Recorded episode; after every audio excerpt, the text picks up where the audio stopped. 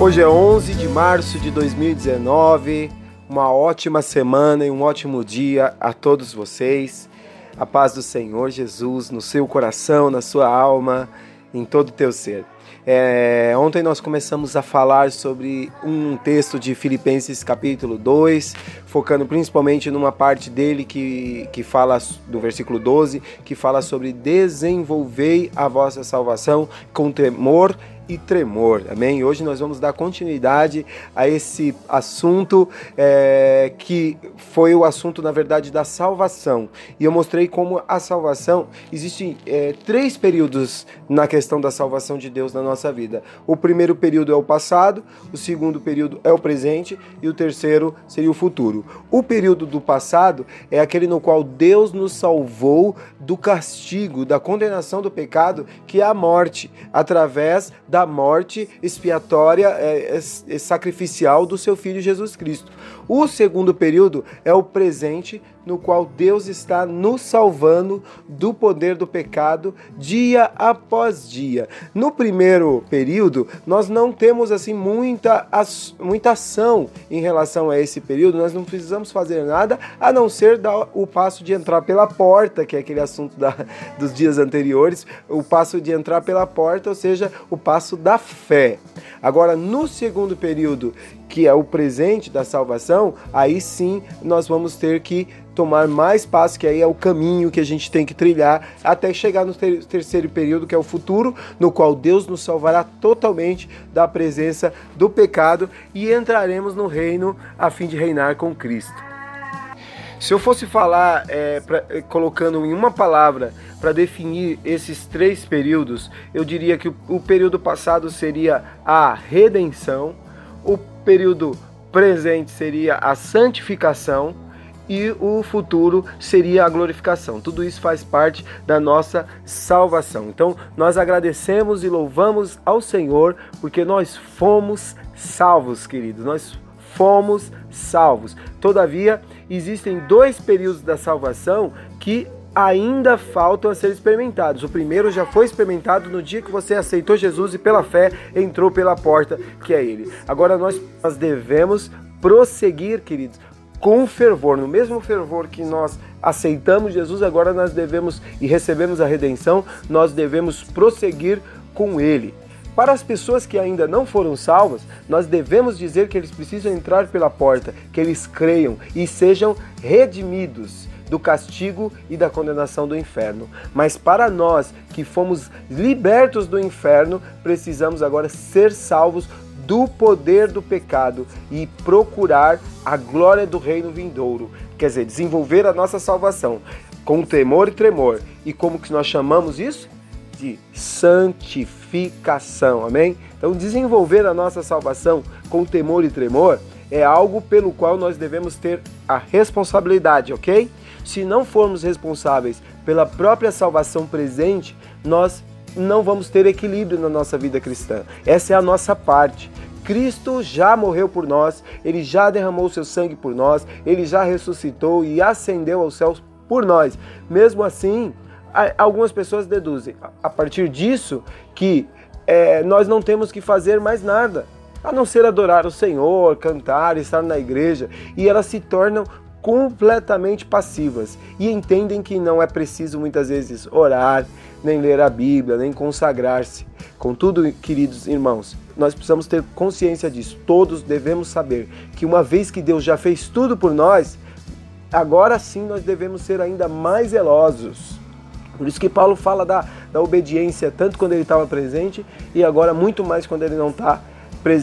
Em virtude então de Deus já ter, ter feito a obra, nós agora devemos desenvolvê-la. E como somos capazes de desenvolvê-la?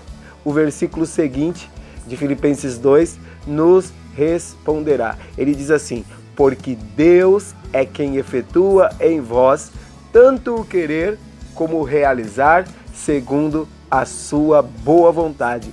Quer dizer, esse é o versículo 3 de Filipenses 2.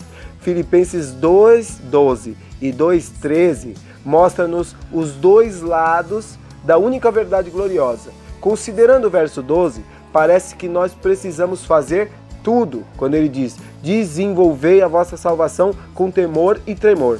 Mas ao lermos o versículo 13, parece que Deus faz todas as coisas. Um, um diz que nós devemos desenvolver, e o outro diz que Deus é quem efetuará o querer e o realizar. Quer dizer, ambos os, os versos eles estão juntos não para se contradizerem, mas para se complementarem. Aleluia!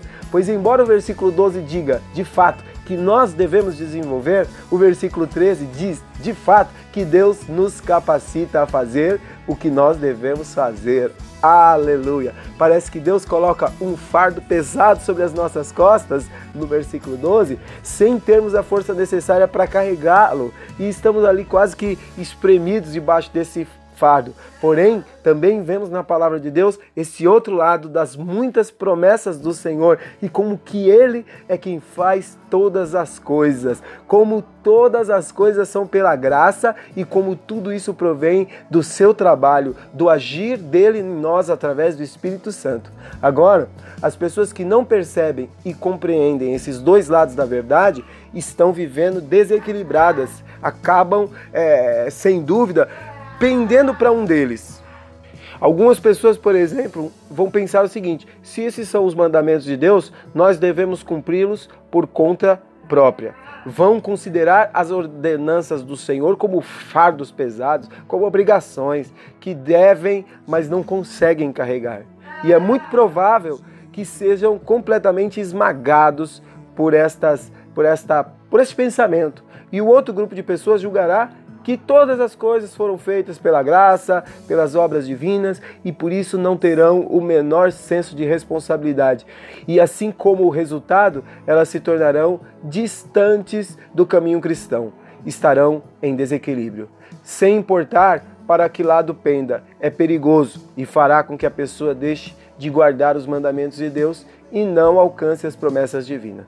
Pois a verdade de Deus é, ela é equilibrada e enfatiza os dois, os dois lados da mesma maneira. Ou seja, Deus efetua a salvação e nós desenvolvemos a salvação até que ela se torne completamente na glorificação. Amém? Se apenas permitirmos que Deus opere sua salvação em nós e recusamos desenvolvê-la, nada conseguiremos, queridos. Por outro lado, se tentarmos desenvolver a salvação sem Deus tê-la efetuado em nós primeiro, nada alcançaremos também. Todas as questões humanas se resumem nestas sentenças: querer e realizar. Querer é a decisão interior, enquanto realizar é a ação exterior. Tudo que é decidido interiormente é realizado interiormente. Assim sendo, o querer indica a condição do nosso coração e o realizar se refere ao nosso viver exterior. Então é uma cooperação. Deus agindo e nós cooperando com Ele. Resumindo, tudo, tá? Todas as decisões que tomamos provêm do trabalho de Deus. E todas as ações que realizamos dependem do trabalhar de Deus e a nossa cooperação. Que possamos entender isso e desenvolver a nossa salvação com temor, pensando em Deus, que Ele é digno e Ele é santo e com tremor, entendendo que nós somos pequenos, somos fraquinhos e se Ele não operar em nós, nós não vamos conseguir. Para mim, é impossível deixar de amar o mundo. É também difícil deixar de odiar, às vezes, determinada pessoa que me feriu. No entanto, Deus não quer que você sofra com essas coisas e por isso, Ele, através do Espírito Santo, opera em você a fim de permitir e de te capacitar a obedecer a sua vontade e dar muito fruto. E por essa razão nós devemos sempre dizer ao Senhor: ainda que eu não consiga obedecer e abrir mão do mundo e amar as pessoas, eu peço-te, Deus, que opere em mim de forma que eu possa desejar te obedecer, dese desejar é, te amar mais e mais e desejar deixar o mundo e amar mais as pessoas. Se você orar com fé, será transformado. E o que você foi incapaz de vencer, talvez nos últimos três ou quatro anos, será vencido praticamente, simplesmente na condição de crer e de se comprometer ao Senhor. Que Deus te abençoe em nome de Jesus. O querer e o realizar é dele.